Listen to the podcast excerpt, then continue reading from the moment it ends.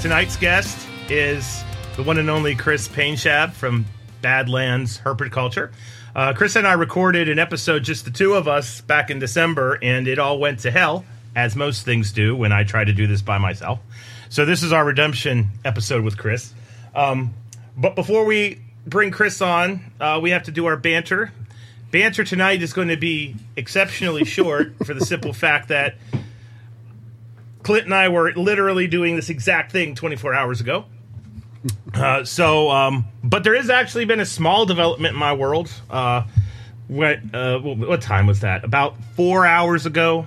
Uh, one of the our animal care specialists, as we call her, who's basically the equivalent of our lead keeper, gave me a call. Um, she's only been working here for about four months, and she said, uh, "Should the poplin python have eggs?" And I said, "Well, that depends." Was it with a male? And then she said, it's been with the female for months. And I said, that's obviously the male. and so we now have a clutch of poplin python eggs, which is pretty cool. Nice. Um, yep. Uh, five eggs and three slugs. But pythons have been my immortal enemy because I I can never tell they're freaking gravid. Uh, like a colubrid gets all fat at the back end, Mm-hmm, and the damn pythons hide it better than anyone. So, um, the fact that we actually got the eggs early and they're pearly and white, not disheveled, which is the way I normally find python eggs, is pretty cool. So, that is my one development in the past 24 hours. Any developments with you, Clint? Oh well, let's see. I mean, so much, Zac, so much. uh, you know, I would say that uh, in the past 24 hours, uh, we've had some ball python clutches that have hatched. You know, um, I, I I keep watching the the one species I have that I tend to get kind of a variance on uh, when it comes to hatch dates are the green bush rats, the Prasina. And that's because I, I pretty much I, I incubate those at room temperature. I, I found that I get a, a higher uh, hatch rate when I do that. And so since that fluctuates a little bit, it's not like a, you know, on day 60, they're, Yep. they're going to pip.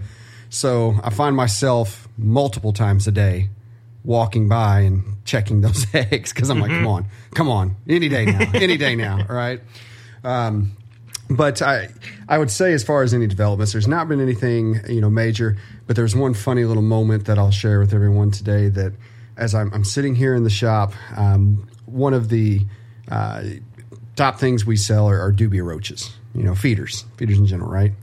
So I'm sitting there and I'm counting out cups of dubia roaches, and I'm thinking to myself, if 18 year old me had been told that at 41 your job your workday would consist of hand counting roaches i would have seriously taken a hard look at old me's life choices. Y- you know what i mean? It's so couldn't help but chuckle at myself. I mean because it's Yeah. like no buddy this is what you wanted.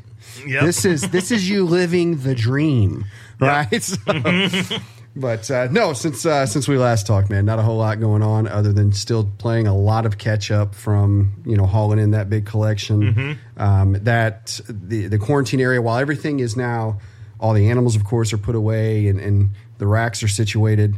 The room still looks like shit.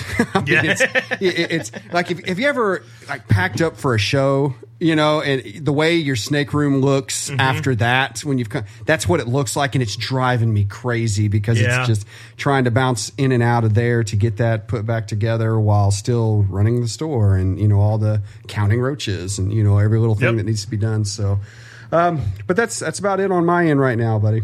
Yeah, no. I know exactly what you're talking. It's that weird feeling when you're like reorganizing and you're reorganizing to clean and then you have that moment where you're like, "Yes, it's all gone." And then you just turn around and it looks like a freaking missile hit your garage. That's what happens to Yeah, me. yeah. It's just like there's stuff Yep. everywhere. There's some, Yep. and, and you're afraid to set something down because then you can't find it because there's so much stuff everywhere. Yep. So, yep, Well, exactly. I, I did something fun. I was pulling eggs over the weekend from um, one of my locality kings, and you know I pulled the drawer out because I, I, while they can live in vivariums, all the gravid females go to racks because it's just easier. Mm-hmm. And I got my phone out and I took a picture because that's how I keep tabs of everything. And then my son came and talked to me, and I closed the drawer. And then for the next three hours, I frantically was looking everywhere for my phone, and it was in with the king snake because I put it down in the tub, you know, to, to you know put it on the fir- first flat surface to go. Yep. Yep. And I kept hearing it in the garage. That's where the animals are. And I was like, "What the hell? Like, it's in here, but it's not in here." And then I did it one more time when the lights were off and the tub started glowing. I was like, oh, "Okay, I got it." Yeah. now." Yeah. So- I'll tell you. So my phone is solid black. The case is solid black, and of course, when the screen's not lit up, everything's black. You can probably guess what color all of my racks are Black. as well. exactly. And so I cannot tell you how many times I just I sit it in a slot somewhere while doing mm-hmm. something. Can't find, and I mean, when I do find it, I tell, my, tell myself, "You're a grown man. How many times are you going to do this mm-hmm. same thing before you Yep. realize, stop, mm-hmm. stop? So, Anyway. Okay. Technical difficulty, but we made it through. So our guest tonight, one more time, is Kris Painschab of Badlands Herpetoculture. Kris has a podcast of his own uh, with Justin Smith, which is Corn Stars, on the Herpetoculture Network, the other network. Uh, with that being said, Kris is a well known geckophile and big time colubrid keeper. And we did, like I said before, we did an episode on locality that will forever be just Kris and I's because bullshit went down and it wasn't recorded. So, Yeah. anyway, There, Uh, there, so- there be gremlins between us, man. there are gremlins and they just showed up. So, hopefully, they've died in the past two minutes. So, with that being said, so. welcome to Colubrid and Colubroid Radio, Kris. absolutely so excited to be on, guys. All right, sweet. So, uh, your story's been told on multiple podcasts, but we always give our guests the opportunity to tell it again. So, with that being said, if you don't mind, uh, how did you end up having a hundred snakes in your house? Yeah, it, you know, young age. Uh, I, I was always obsessed with being outside and doing things like that. Of course, the dinosaur thing, and I, I, you know, every young young boy's story. Um, I, at a young age, my parents knew that I liked animals, uh, and and adjacently, my mother had a turtle. Uh, it, it died at 35 years old, a red-eared slider, um, just recently, about 2019. And uh, I kind of always knew that you could keep animals in boxes, right? uh, so I always wanted a pet, and I think I think somewhere in that time I got a, a, re- a red belly newt, um, and and the big thing that really kicked me off was I got into scouts, uh, in- into Boy Scouts, and and was just blasted open into the natural world, right? Uh, learning about animals and, and and seeing animals in the wild and hunting and fishing and stuff like that. Uh, and, and man, what really just broke me was I am guessing around 1997. Uh, I was probably 12 or 13 years old. My dad brought home a pair of gold dust day geckos uh, that a guy that worked with him uh, was like a reptile importer of all things. Uh, and he was like, "Hey," uh, he said you could have these. So I set them up, and, and goodness, uh, I got a Phelsuma book. I still have the book, um, and that kind of led into me being obsessed with reptiles. Uh, I bred those. Uh, I remember produced my first babies in 1998, which was just amazing. Uh, you know, these tiny little things that did not want to survive, which was a, a tough thing to get through. Uh, but around that time, I met one of my mentors, who's Carl Vargas, uh, South Texas Geckos, uh, South Texas Gex actually, uh, who's a huge gecko breeder. He breeds uh, Leachianus. Uh, at the time, we were we were both breeding bearded dragons and leopard geckos and stuff like that. A pretty strict rule in the house. Uh, my parents said no snakes, but they kind of were like, as long as it's clean and as long as nothing smells, you can do what you want in your room with reptiles. So I, I had the gamut of normal things uh, for that age. Uh, kept and bred chameleons and, and bearded dragons and uh, a couple different species of day geckos. Day geckos are probably one of my favorite animals, uh, or, or genuses, Phelsuma. Uh, I don't have any now, and that's maybe we'll get into it later. But as I get older, that's something I'll get back into. But uh, life is very fast for me, uh, and I and I and they are care intensive. Uh, so I need things that I can be away from for a week at a time and uh, not feel too uh, egregiously bad about. Um, mm-hmm. And and they're you know you got to feed them a lot. And, well, we're, we're not going to get too much into them, but uh, yeah. So that led into kind of my slowly getting older. You know, went to school for a little bit, kind of thought about being a veterinarian, decided that I was really good with numbers. Uh, went through the the gamut of things to become an engineer, which was tough. Uh, and then I guess always had snakes. Once I moved out, moved out at 18, got a gray banded king snake, first snake I ever had, uh, oh. which was uh, such a great, that's such a great idea. Is buy a gray banded king snake that eats yeah. for your first snake.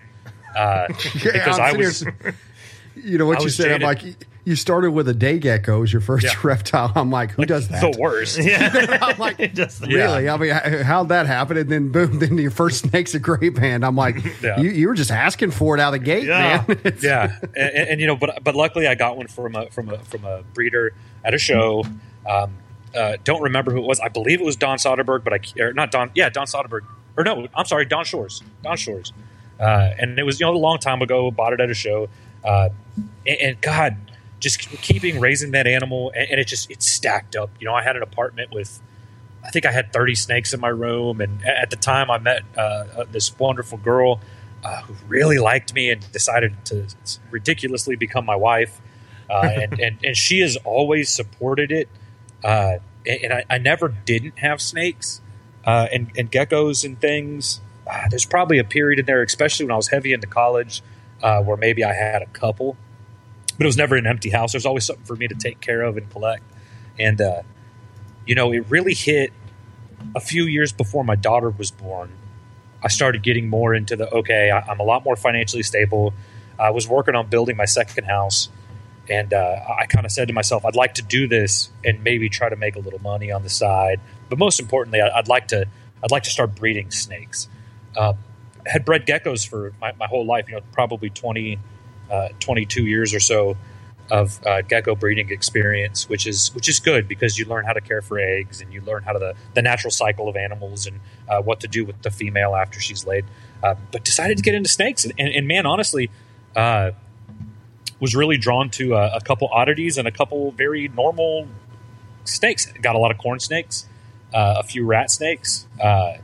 started with Chinese beauties somewhere in there, and still one of my favorite species to keep and breed is Chinese beauties uh, Orthriophis are just amazing.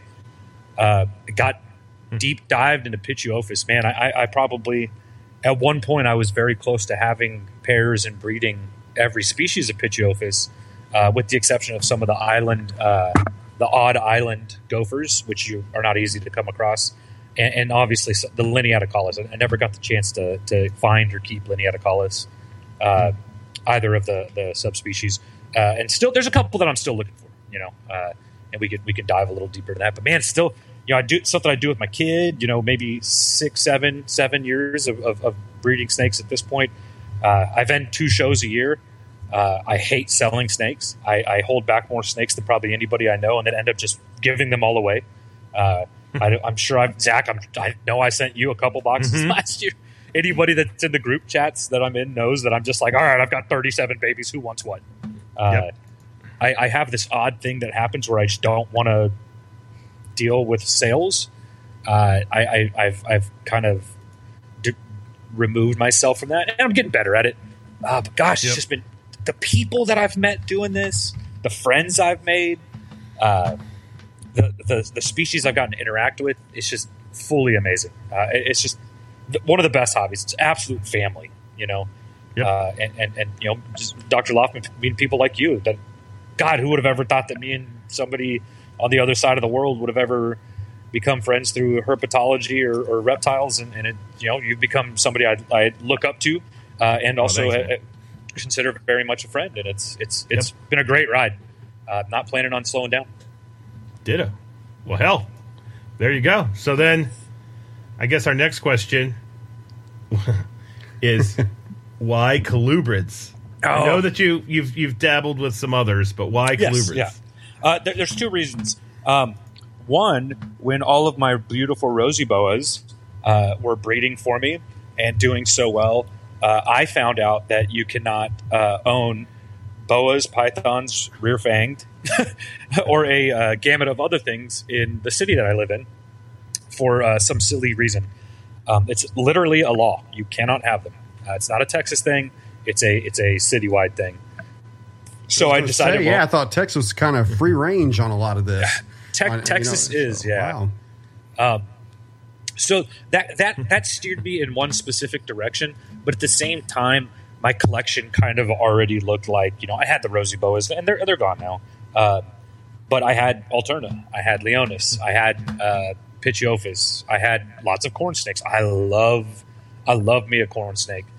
Uh, Emoryi, uh, you know, Emoryi complex animals. Um, and at the same time, you know, we, we I've got Leachianus, I've got uh, gargoyle geckos, I've got a couple species of Coleonyx, I've I've got leopard geckos, right? Like I love me a leopard gecko. Uh, and, and, and I and I learned a long time ago. Uh, I, I got very lucky in my job position where the financials of a reptile hobby didn't hit me too hard, and I and so I never looked at like okay, well I've got to get the expensive stuff because that sells better, or I've got to get ball pythons because that's where the market's at. It was always like fill your your your room and your family and, and your heart with the things that you love, Mhm. uh, and you're gonna be happy. It's you're not gonna get burnt out. There's stress. God, we get stressed, right? There's hardships. Zac knows some of the stuff I, I had I'd gone through a few years ago. We we all have to find these things, but what gets you through it is that passion and love uh, that that really just defines it. And that, I feel like that kind of defines my collection now. Um, I, I think that if every law was lifted and I had all the space in the world, I, I think you'd see my, my, my collection look kind of uh, like a like a greater magnitude of what I've got now. I, I think I've really narrowed down the species I enjoy, and I've weeded out some Cool. species. There's there's a few things I don't want to keep anymore, um, and and that's part of it. Can you tell us what the collection does look like now? Like, I mean, you know, I know you've mentioned some, but Yeah. Um, what are we what are we looking at? so we, we, we'll probably start uh, corn snakes. So I, so I have a lot of different morphs of corn snakes, um, and and nothing too egregious. Uh, you know, I have a few uh, projects. I love I love sitting in my room. Uh, I have I have a lot of hobbies, a lot of hobbies, and I love the word projects. It's just it just tingles me from the inside to the out and makes my toenails toenails just curl right up. Uh, so I have lots of little micro projects. Um, in, in that, I have some locality corn snake stuff. Um, I'm working with some wild caught corn snake stuff. Um, that kind of derives into the Emoryi complex. I've got uh, I've got some really interesting meal morum. Uh, I've got some meal morum projects that I've kind of started through uh, friends that have said, "Hey, wouldn't it be cool if somebody did this?" Uh, and I'm not I'm not chasing I'm not chasing a world's first or anything like that. I could I could care less. I, I could care less if my name is on anything. I could care less if it was my line. What I what I care about is these little micro ideas within my with my within my room. Um, so so we go corn snakes, emoryi complex. Um, I have had Slowinskii, and I actually uh, uh, sent my trio to Ryan Cox. Um, not that I dislike them, uh, but I'll, I'll go through these little patches of okay, today we're going to write down ten snakes we're getting rid of because we have to make some cuts. Um, I have some obsoleta. Uh, I have some uh, really neat Posset albino uh, Gulf hammock rats. I've got some Everglade rats. Uh, I've got some really neat Nuevo Leon uh, bairdi, some Mexican bairdi, uh, San Antonio Zoo and Fort Worth Zoo line stuff.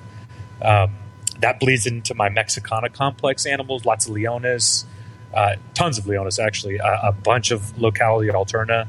I've been blessed to, to be one of the people out there that have found an Alterna. Um, very lucky. I owe that to John Lasser, who's uh, become one of my mentors in the snake world and a great friend. Um, just you know, being local with him and crushing beers and talking snakes. Uh, a few Mex, uh, a few Mex Mex, not not the biggest uh, part of, of my collection. I do have some Guerreri floating around. Oh goodness, I'm starting to look around. Um, I, I have one pair of Getula left. I used I used to have a few different pairs of Getula complex animals. Now I've got a pair of uh, Ciudad Insurgentes uh, conjuncta, true conjuncta uh, from the uh, Baja Peninsula. Um, really neat uh, small locality of uh, California king snake. Uh, that I got a great story later on, and y'all have to remind me uh, why why she almost got her head ripped off the other day.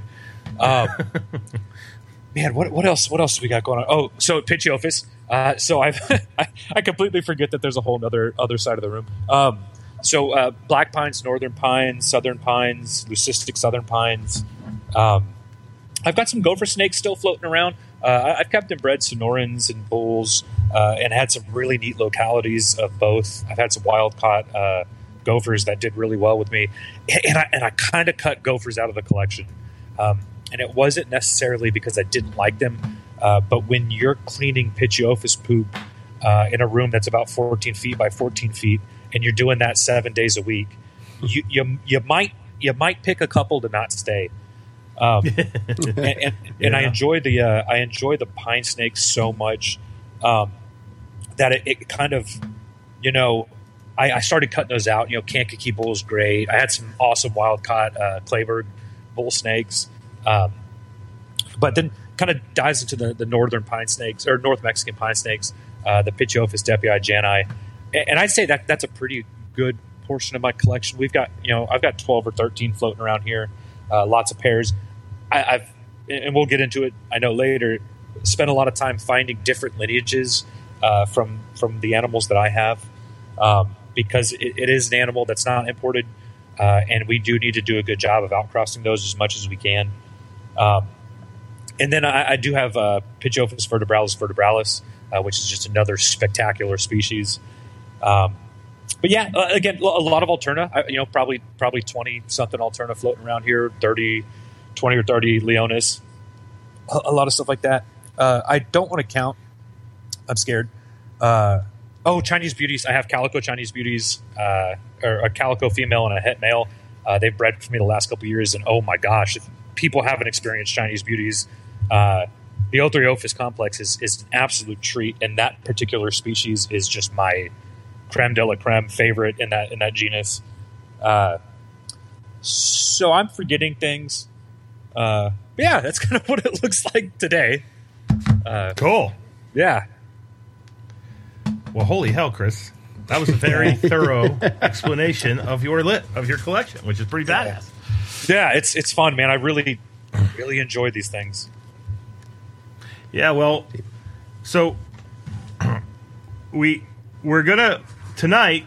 First and foremost, Kris will absolutely be on multiple times. There's no way that this is the only time that we're gonna have Painschab on.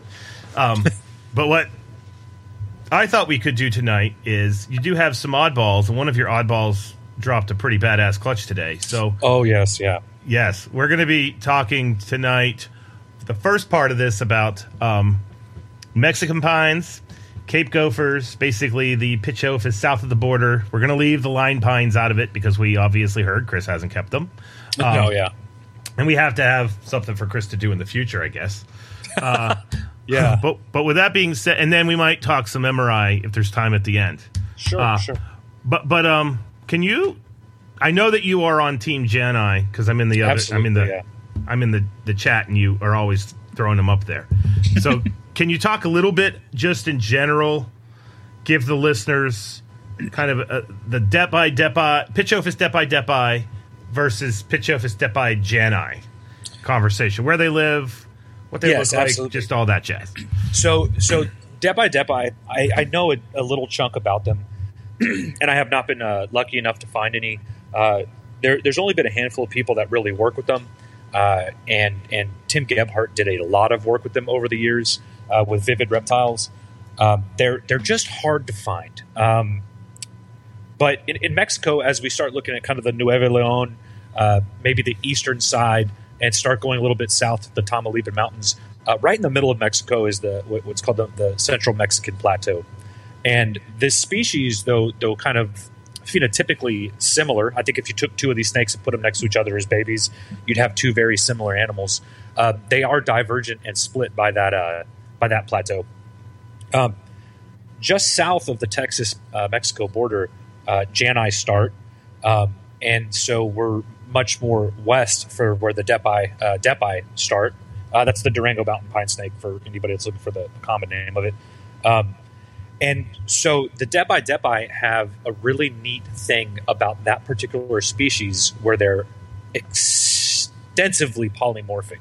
Um, you could have a clutch of two two snakes that look identical, give you a clutch of three or four different phenotypes. Uh, they can be a steel gray, red head, black spot animal. Uh, they could be a soft, kind of umber, so, uh, summerish kind of look. Uh, and within that complex, there's also a recessive trait um, that's a hypo.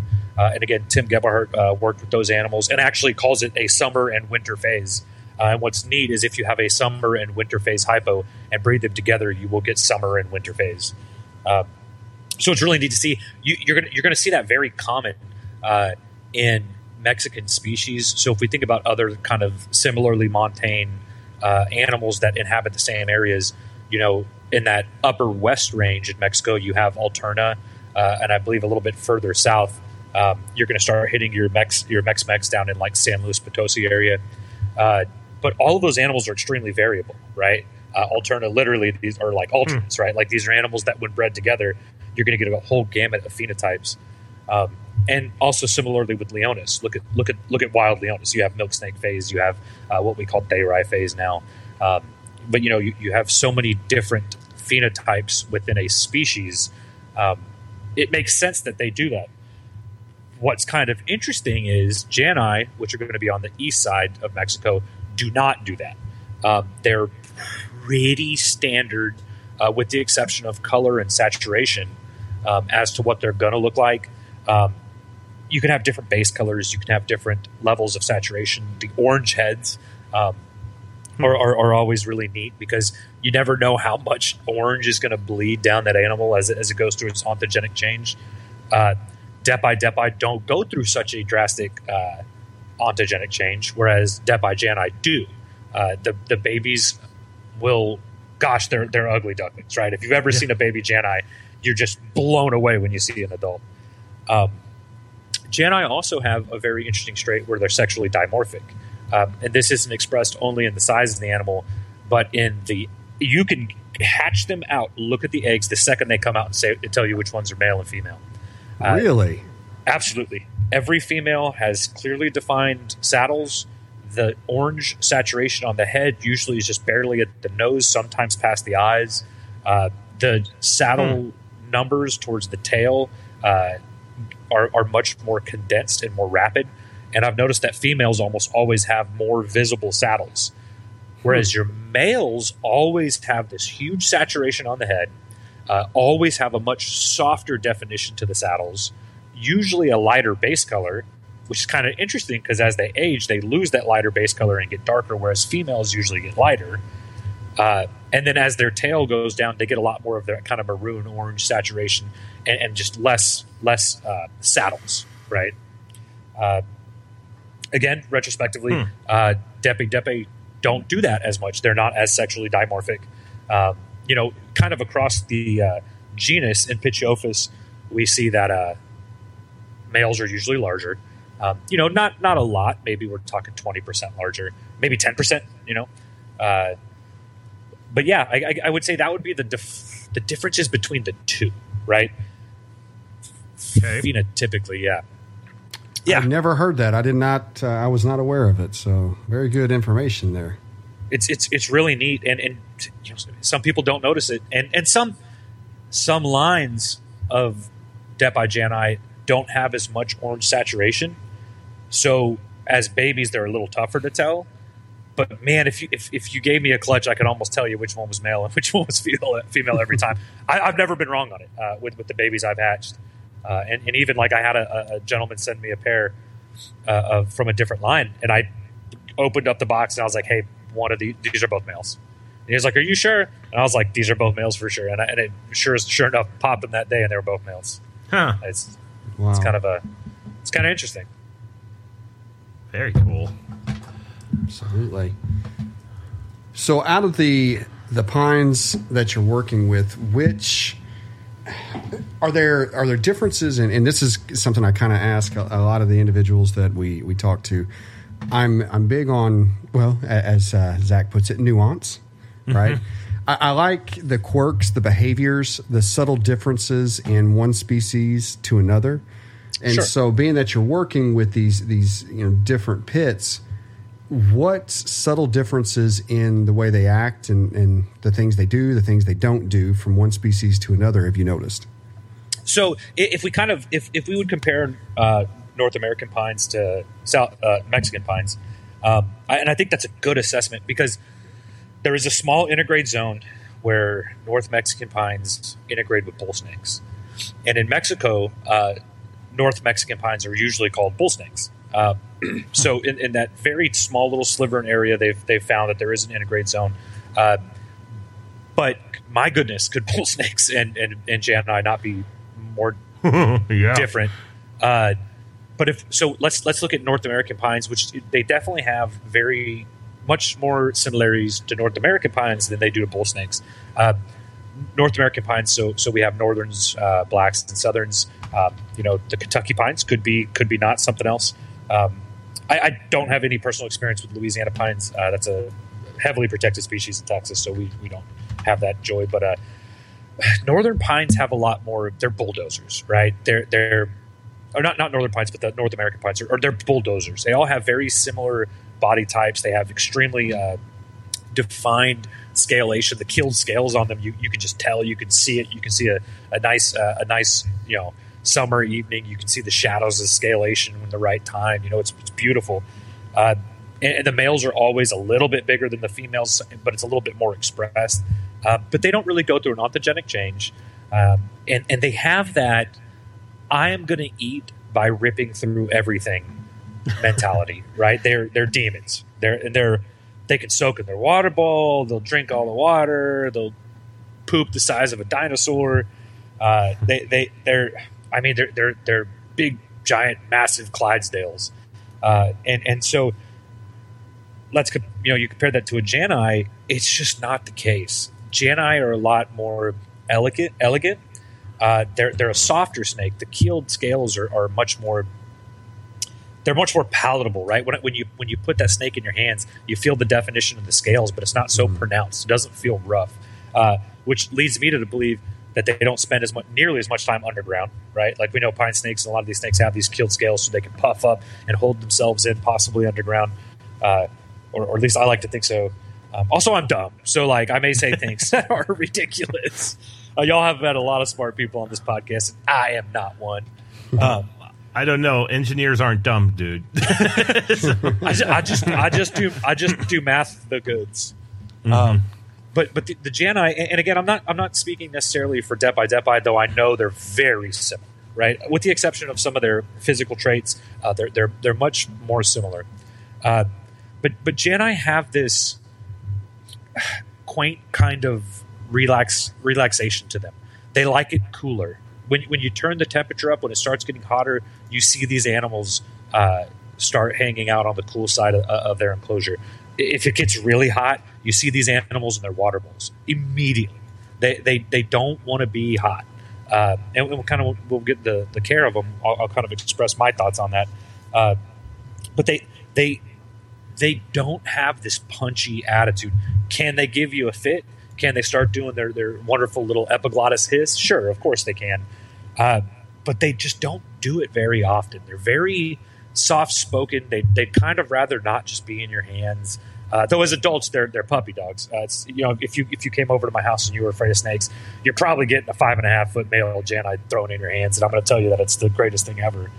Um, they're not gonna they're not gonna crawl all over you. They're they're more of a you know, just set it and forget it snake. They don't move a lot in your hands. Uh, and if they do, they're usually just trying to scoot to the next spot where I feel like if I pick up a, a, northern pine right now, it would just be all over the place. You know, not really trying to get away, but just constantly looking around and, and finding a new thing to, to, to, go to. Probably looking for food, honestly, getting ready to eat something. Um, so, so there's there's a big difference, and, and, it's kind of interesting that bull snakes and and, and Janai, uh, you know, sayi and Janai, kind of inhabit similar areas, yet their attitudes are just completely different. Uh, you know, you you you uh, you run into a, a, a in the wild, you're probably getting ready for a boxing match. Uh, and in fact, I know you are. Um, whereas, of course, I've never been lucky enough to find a Jan on the wall, but I but I have to assume that this is going to be a, like a Pantherophis type attitude. Uh, you know, I've never been bit by one. I've never been bit by a baby. I've occasional tail rattle uh, I don't know if I've ever heard one even hissing at me, uh, but it, it's just it, it's it's it's soft, right? It's it's a soft species. It's a quiet species. Um, doesn't mind being bugged. Doesn't mind loud noises. Uh, it's, it's, very palatable in comparison to our, their northern uh, counterparts. which are which are again just massive bulldozers. Um, also, they don't just destroy their their enclosures like uh like the northern pines do, the, the Huh. northern uh, species do. Uh, whereas you know you put a water bowl and you know your substrate and do all your things as you would for the North American counterparts, and they're going to destroy it, right? Like you're, you're it's just a constant battle to keep them from uh, destroying things. Um, I mean, even you know we'll, we'll talk about how we breed them a little later, but even when breeding, you know they're they're not aggressive breeders. You don't see the male pinning the female down. They don't wrap each other up. Uh, they have a very a very quiet, subdued attitude in, in, in that sense as well. So they're like anti what everybody thinks when they're thinking pines and gophers and bulls. Of course, like- and, and it, it's it's kind of the anti Pituophis Pituophis, which is not completely. It's not always going to be the case, right? These are these are not the rules. These are these are the there are always exceptions. There's always uh, deviances from from from what it is, but these are this is kind of the general. Uh, you know, I've got I think I've got enough. I've bred them for enough years. Um, babies will come out pissy. Baby, everything is pissy. Baby babies are pissy. You know, uh, every everything. You know, I've got pictures of northern pines in the egg striking at me. I've got videos of it. Um, these aren't going to do that, but they're they're going to raise up. They're going to give you a little. They're cute little baby little pss, pss, pss noises. Uh, they're they're they're they're gonna they're gonna posture. Of course, as hatchlings, uh, but it, it, it leaves so quick. They're they're they're kind of like a big corn snake, but a little tougher. I think uh, there's I think there's a few parameters you want to hit in their care uh, that you wouldn't in a corn snake necessarily be concerned about. Um, and they're bigger. They're bigger animals, right? You know, a, Yeah. a baby a baby comes out being able to eat a, a fuzzy probably, uh, and it's it, uh, there- so there's a difference there, but they're not probably the best beginner snake because if there's a there's a couple husbandry practices that if you don't really knock like get just right, uh, they're they're not going to do well for you. Um, but yeah, yeah. So yeah, you're right. They're they're very different from their northern counterparts, but similar in in, in, in many ways. Well, let's let's talk about that. I think you just kind of opened the door up for us perfect on it. Yeah. Um, let's talk about those husbandry pieces. Let's let's walk us through it. So, um, if there's ever been an animal that doesn't climb, it is a deppei jani. I don't know what it is. They're they're they're they're not, eh, you know, overly fossorial like like you see a lot of the the North American uh, Pituophis, but they're they're def they're, they they want to be in the mountains kind of. They want to be uh, you know squeezed in between things. They love their hide box. When you open up, you know, I I, I work with tubs, um, but I have multiple hides in my tubs, and uh, and we'll, we'll kind of get into that here in a second. But when you when you open up that tub, when you when you open up that enclosure, you you can kind of see them move closer to the edges of their hide box. You know, you see that little shift in the hide box where you know that they kind of just flattened out, and maybe pushed a little bit against the sides. Uh, at at least that's what I, I assume is happening. You know, these guys Yeah. want to be squished between some rocks and, and just say, "All right, you're not going to get me today." Um, as far as my personal enclosures, uh, I go to the Church of Lassiter, uh, and I always will. And and he told me many years ago, the best thing you can do for any animal is give them options. Give them a hot side. Give them a hot side hide. Give them a a, a, a uh, humid hide on the hot side. Do the same thing on the cool side. Right. Even if you don't have that much ground area in your enclosure, try to do those things, and you'll find that they excel because the snake's going to tell you where it wants to be, and, and it's very true. Um, uh, counterintuitive to a lot of other Pituophis, I think, and in my experience, the, the the few years I've had these animals, that you do not want to be over 80, maybe 81, 82 degrees. Uh, my snakes have a sharp cutoff at 80 degrees on their hot side, and I keep them at 78, 70, 77, 78, almost exclusively. Um, think about where they're from. You know what I mean? Eastern side of Mexico, they're in kind of the desert. They don't want to be overly humid, uh, which was a battle that I had to figure out and win uh, in my uh, reptile room because my reptile room is different than everybody else's reptile room, and, and that's the way it is. Uh, but I'm at about 60% humidity at all times. Uh, so we solve that through ventilation, um, especially with lower temps. So lower temps without ventilation, you're, you're kind of you're, you're, you're, you're, you're starting to you're going to have respiratory issues. You're, you're going to have uh, you you you you are you're gonna have great sheds. You know what I mean? They're gonna shed awesome. Uh, I have had desert species that I have uh, done an exceptional job of murdering. Um, uh, Bogertophis rosaliae. I, I, have a couple thousand dollars of them in my freezer. Uh, I can't keep animals that need super low humidity, but I can take animals that don't want a bunch of humidity and accommodate them. Uh, lots of ventilation, um, lots of hides. I, I am sh- pretty strict in my uh, keeping across the board that everything is going to have uh, bedding. Um, I think you can make some really neat natural naturalistic enclosures with these animals, but you want them on dry, clean bedding. Uh, not necessarily that they're going to be digging under it. That's not what the species does very often, uh, in, in, my in my experience. Um, but without something I've noticed they don't do well because I've had to throw them on paper towels for a while, and you can just see the animal immediately get stressed. Uh, the only times I've seen these animals act defensively, look like they're going to act defensively, is when I had a probe mess up and my, my enclosures were at 90, 95 degrees. and I and I knew it because you know I had I had bull snakes in the same rack, and I knew it immediately because my Janai were acting weird. I, it just it was like a snap of the fingers. I came in my reptile room and I was like, wait, wait, wait why are my Jani freaking out? And you could see them; they were pushing up against the side of the tub. They, I opened up the tub, they came flying out, and they just they just don't want that hot temperature. Um, I've seen some people have really neat naturalistic enclosures. I think that's amazing. Uh, I would love to be in a position where I can have that, um, and maybe I will be someday. Uh, you know, you're, you're, you're going to want a lot of hides because they don't want to see you.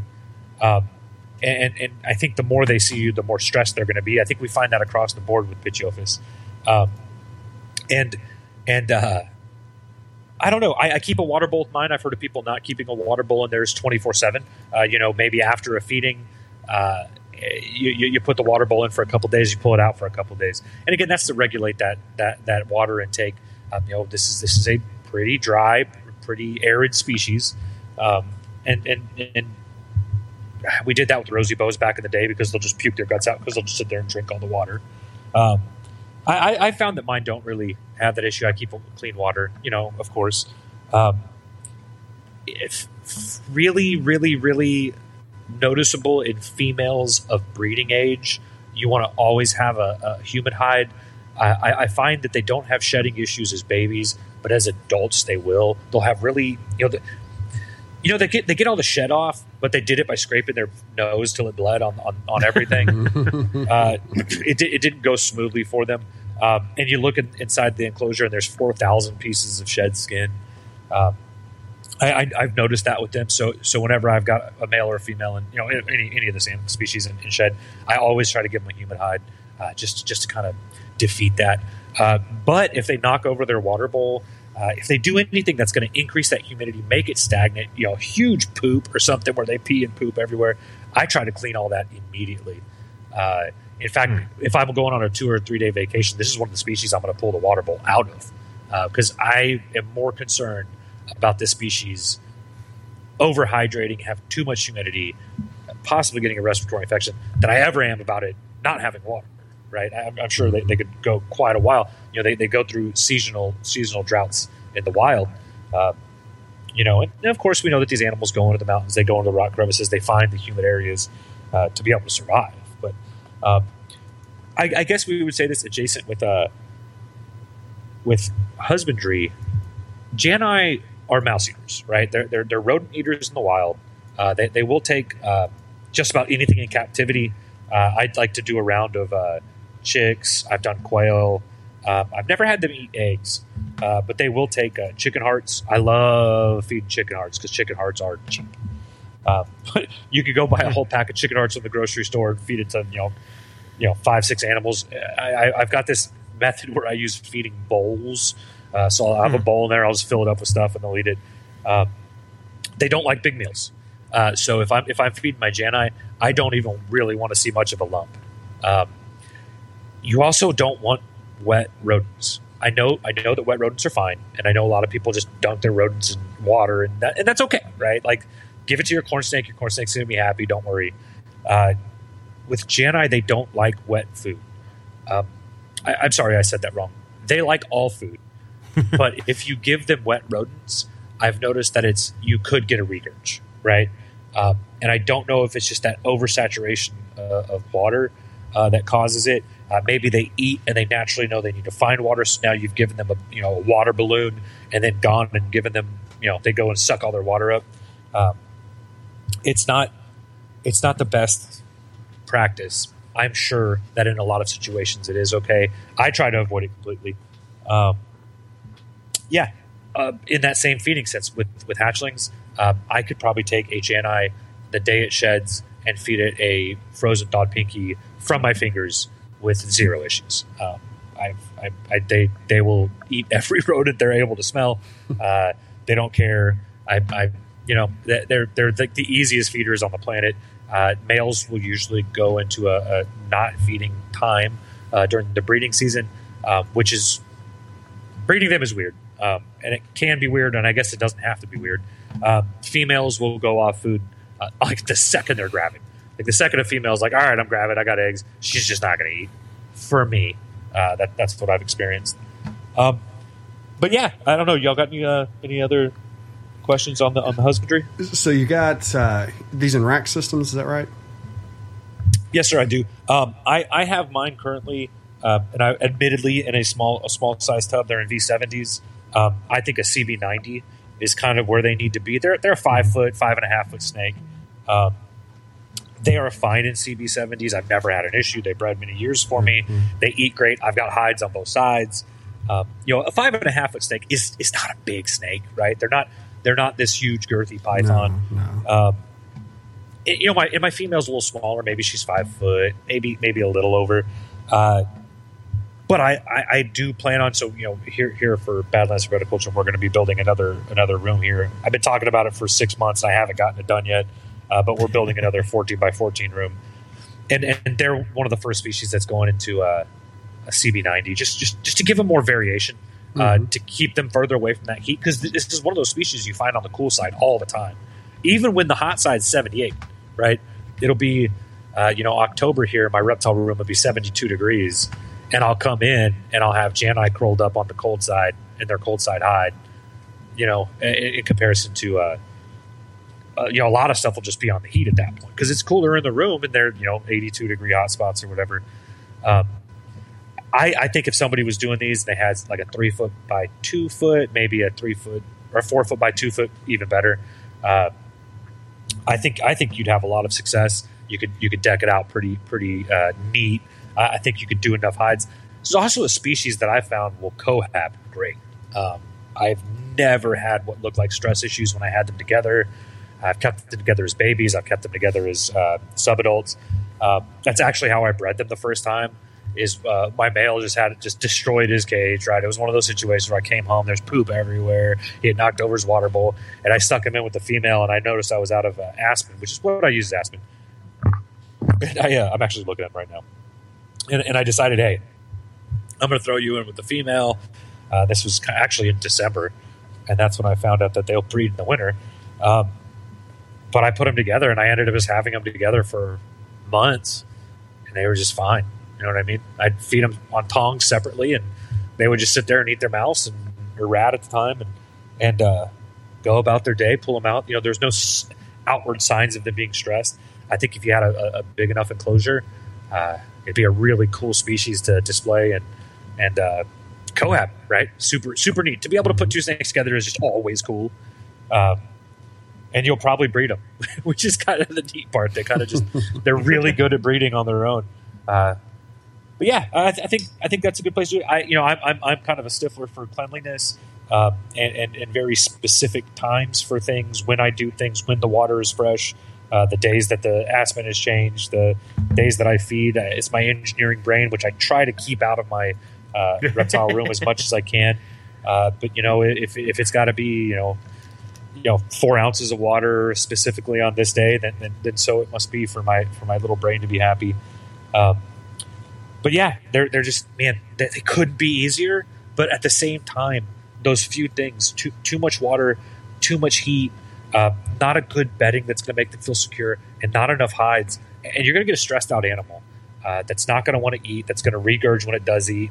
Um, and, you just you want to deviate away from that, I think, and, that, that's what kind of clicks them maybe one step above uh, just being super easy, right? Wow. So you you mentioned a little bit about how the, they sometimes just breed. So in, in regards to producing Janai, are you doing a dedicated um, brumation period where with no heat, or is it just let them ride the room, or, or how, how do you go about? Let's just segue to breeding. What's the process over the course of a year to get them to go? Yeah, so um, I, I've actually done it two ways now, and this year was my first time uh, succeeding in my other way to do it. Uh, so I'll tell you the way I first did it, and, and I and I've I've talked to people that breed them, uh, and I I've read read magazine articles, and, and I've, I've seen a few. You know, they're they're in a couple books, um, and there's kind of two camps of thought. Uh, one camp of thought is that you pair them in December, you cool them down, you reduce their feeding, uh, but you leave them together, right? Leave them together until the female's gravid. Uh, or obviously gravid, separate them for you know the kind of rule of thumb is separate them for feeding. Uh, if anybody that's really been doing this for a long time cohab snakes, you probably know how to not separate them for feeding. Uh, you know, my Everglades rat snakes that have been together forever, I don't separate them for feeding. You know, my, you know, and and, and uh, also, hey, another great, awesome species that's orange. Um, but uh, but yeah, so so the first time that I bred them, I actually kind of did it on accident. I knew that it was a possibility. The animals were big enough, they were old enough. Uh, I'm kind of strict on waiting four years to breed. I try not to breed things in three years, uh, with the exception of probably corn snakes. Um, so uh, I had them together, um, and I kind of did the thing. My room naturally cools because where I come from, it's the you know it's the. I, I'm not. I'm not. I don't live in the pit of hell, right? I don't live in the pit of hell. But if I stood on my roof, I could probably see it. You know what I mean? yeah, gotcha. it, it's I, I, I'm close. I'm real close. Uh, so it's you know 110 degrees here in the summer with 100 percent humidity, uh, and the winters it's just super humid and chilly, and so my house naturally cools in the winter, but is designed to not get cold in, in the summer. Um, so my so my room's going to drop down to that 70, 72 degrees, and that hot spot at 78, it's working real hard to keep it at 78 sometimes. But naturally, you know that first year breeding them and then the next year and then the next year i would i would okay let's just slow down their feeding instead of maybe every seven days every and, and this is a species and that's one thing that we could talk about on feeding real quick kind of adjacent to this. You don't need to feed them every seven days once they're subadults right? Subadult to adult i'm probably feeding these closer to 10 days 12 days sometimes 14 days and, and you know my female laid this year and she didn't even look like she laid eggs uh, so uh, these are these are healthy, strong snakes. They do have a higher metabolism, but they don't have this huge heat that keeps that metabolism up. Um, and, and I think that's you know I think that's possibly also because they're on the cool side a lot. Uh, but anyways, so December we put them together. Uh, you know, we just naturally I have a huge window in my room, and I'm sitting in front of it. It's seven foot by four foot, maybe not the biggest window, but it's a big window. And uh, that window uh, provides natural light. I try to keep it open as much as I can. I open it up so that I get real light in here, uh, actual UV rays, and you know, real wind and like beautiful little, you know, bacterias and things and fungi that are in the in the in the air that is just good for all of us to be breathing. And uh, natural air cycle, right? Like, how damn good is just real air, right? Not if people don't think about that, but like, you know, actual. I know this is part of that me being kind of like dumb, but like just real air, right? Like if, if you're not feeling good, go outside, right? Like sweat a little bit, breathe, you know, and, and, and get get fill your lungs full of something that's not just been you're you're kind of sitting in your bed, right? Uh, so I love natural air flowing through my room. I'll open windows uh, on both sides of the house, let it flow through the room, turn fans on high. Uh, but yeah, so they're naturally cooling during the winter. They're eating spottily, right? Like every 14 days. And, and they kind of just stay together. And then it's January, February, and the female's gravid. Uh, I, at that point, I had never seen them uh, lock, never seen them any, any kind of courting at all. Uh, and, and there was no pre, pre, uh, you know, or I'm sorry, post brumation shed or anything. They, they brumated together. Uh, and for three years straight, got beautiful eggs like that. Um, you know, uh, I, I've, I've one thing I've noticed with Jan. I, I always get one slug. I don't know why. Uh, it is just like a thing. Um, the dry and wet we're going to hit with eggs because there's a, I, I've noticed something this year. Anyway, so I'm sorry, I'm a little scatterbrained sometimes. Uh, so we're that has worked consistently. Female's gravid, female goes into uh, pre-lay shed. You know, very stock standard stuff. She she sheds. Uh, you know, ten to fourteen days later, you got a beautiful clutch of eggs. Uh, they're not really defensive, removing them from eggs. Some some. I actually had a very very upset snake today removing eggs, um, and uh, that that has worked. So uh, actually, the last time me and Dr. Loughman talked is every year that I produce Janai, I get like one female or two females in a nine to ten egg clutch. I mean, consistently. Uh, and so I told him I was like, this year I'm going to brumate them. I'm going to brumate them like I do all most of my other North American colubrids at my middle temperature. So I have all of my stuff that needs to get cold, cold. That goes into the freezer at John's house. That's all my Alterna, Leonis, uh, stuff like that. And then my stuff here at the house, I get down to uh, between 55 and 60, but it has swings, right? I'll have a couple days where it's 62, uh, 65. I have a, an air conditioning unit that I feed the exhaust outside, but it doesn't get that cold because it's in a closet. Uh, it's one of those roll around ones. Um, so this year I said, okay, I'm going to do my normal, uh, you know, Thanksgiving to Valentine's Day. Uh, Mm-hmm. I'm going to put them at that kind of 60 degree mark, 55 to 60, which is we, we all kind of try to hit for, which is is is notably probably closer to 60. I'm going to warm them up slow. I'm going to do one week at this temp, one week at the next temp. Uh, I'm going to bring them in. I'm going to feed them slow, and I want to see if this does anything different. First thing I noticed is neither one of them went into shed. Straight up, just didn't shed. And, and I don't know if that Huh. was just because I did it differently this time. You see a lot of snakes come out of brumation within two to four weeks. They're shedding. They shed. Boom! It's time to lock. So uh, I just started feeding them, and once they were back on rats, I, I have a very slow step system I use for feeding. Uh, I mean, a, a five foot Pituophis, I'm going to start with like a hopper, right? You're getting a hopper in three, four, five days. You might get a small mouse. In three, four, five days after that, I'm going to see how you're pooping. I'm going to make sure you're pooping everything out. You might get another small mouse. And then, you know, I'm going to go that over over a period of two weeks. And so I just threw them together. And my God, have I never seen snakes lock faster? It's like I put I put the male and the females in the tub, and, and I like missed he, you. yeah, he just like shuffled over and just locked up with her, and they just kind of like looked at me, and I was like, "So it's just like that, huh?" Uh, and I let him pair a couple times. And this year, once again, uh, I think I got 11 perfect eggs. Uh, it went through that same cycle. Female went into a pre-lay shed. Uh, uh, sheds 10 to 14 days later, lays eggs. I had a nice egg box, right? If you don't know egg boxes, find out about egg boxes. They're, they're a good idea. Uh, and uh, and so, yeah, they I got exactly one slug because she lays a slug before she lays her good leg, good eggs every year. Um, and I'm excited to see if there's a difference. My my statistics brain, my, my engineering brain says you have done something different. Your results should vary. Um, Uh-huh.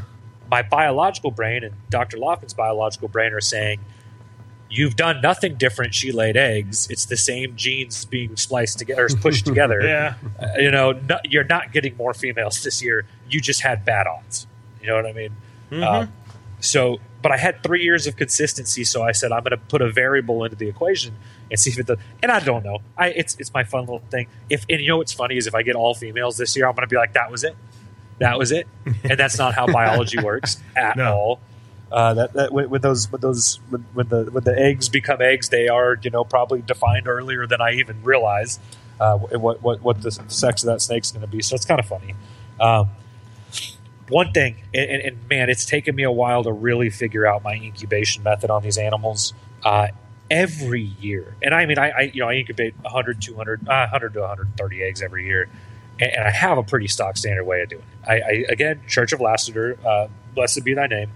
We we take perlite, we go 50-50 with water, we make sure the top isn't wet, we put holes in some kind of a airtight thing, and we put tape over those holes. We label it for 45 days. At 45 days, we pull the tape off.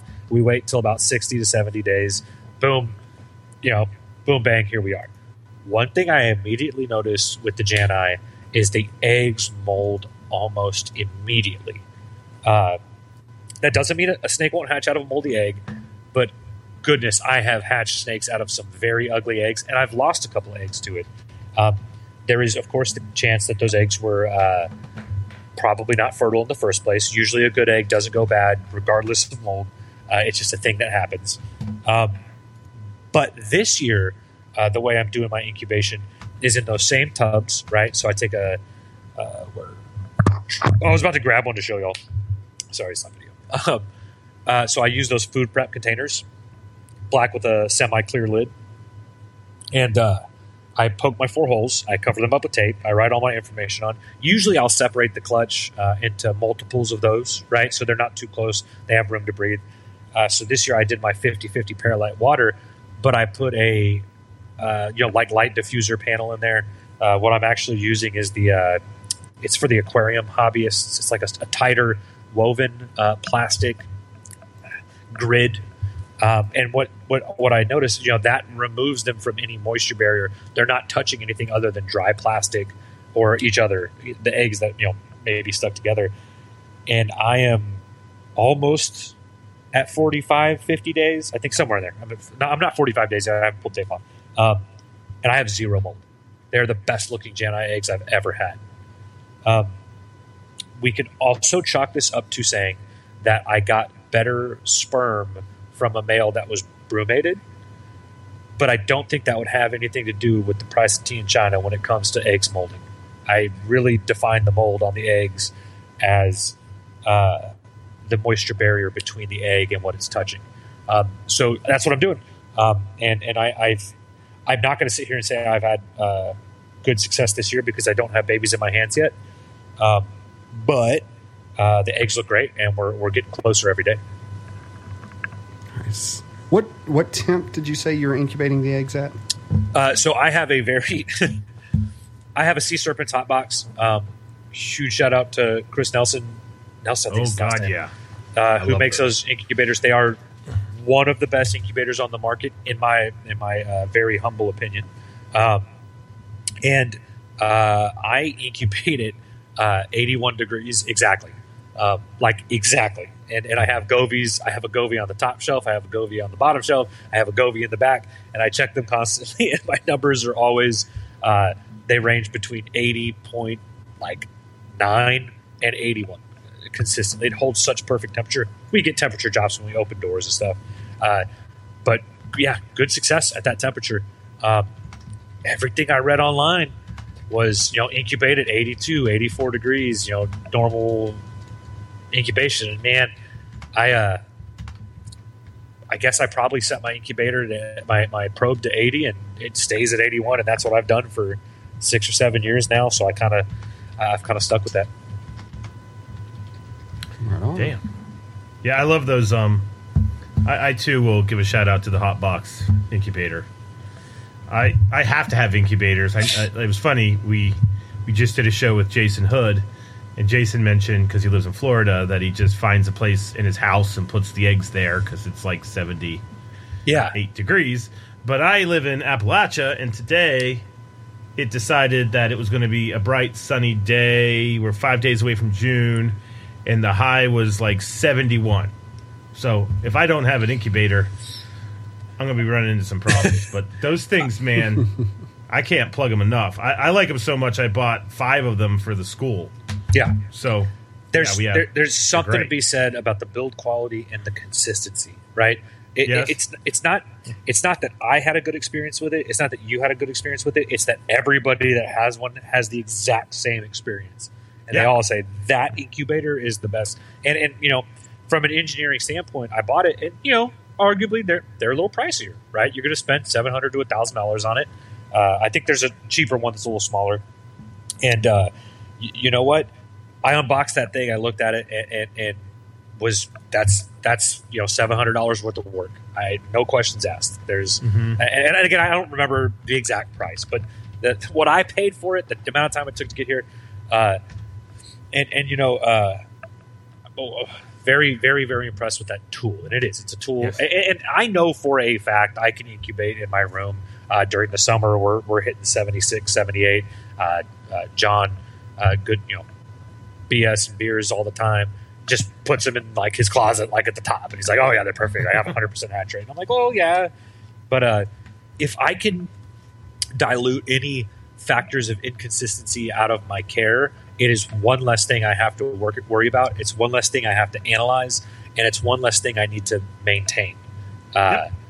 it, it's it, it's it's one of the reasons I keep a lot of things in racks. It's one of the reasons I don't keep a lot of species. Um, it's it's consistency is key. Consistency in your care, consistency in your work ethic, consistency in your tools and your tooling. And we have a lot of tools in our reptile rooms. Uh, consistency in your attitude. Don't go in your room and clean snakes if you're pissed off. You're going to get bit. You're going to punch a. You're going to punch a corn snake, right? Like, don't do that. Uh, c- consistency. It, it's this. You know, I, I'm not not to harp on, on on the logistics of the world, but this is the same as life, right? Be consistent in your life, and you will find those pockets of, of improvement uh, and doubt that you can erase, and, and you'll you'll find a you'll you'll you'll lose a lot of stress and, and anxiety. Uh, so for me, I don't have stress and anxiety about my incubator. It's good. Uh, it, it- you know, Check My that ace- box. No, no worries Yeah. there, right? Yeah. my AC went out. My AC went out last summer, and we were on vacation. Mm. Right, that can't be worse. Right, I've had two two instances where this happened. Uh, I came home and the Govees in my room, my room had gotten up to 88 degrees. That's hot, and that's hot for New Caledonian geckos. That's real hot Yeah. they'll be okay for a certain amount of time. But I went to that incubator, and the hottest it had gotten was 82 degrees. That room, Nice. that window was 90 degrees.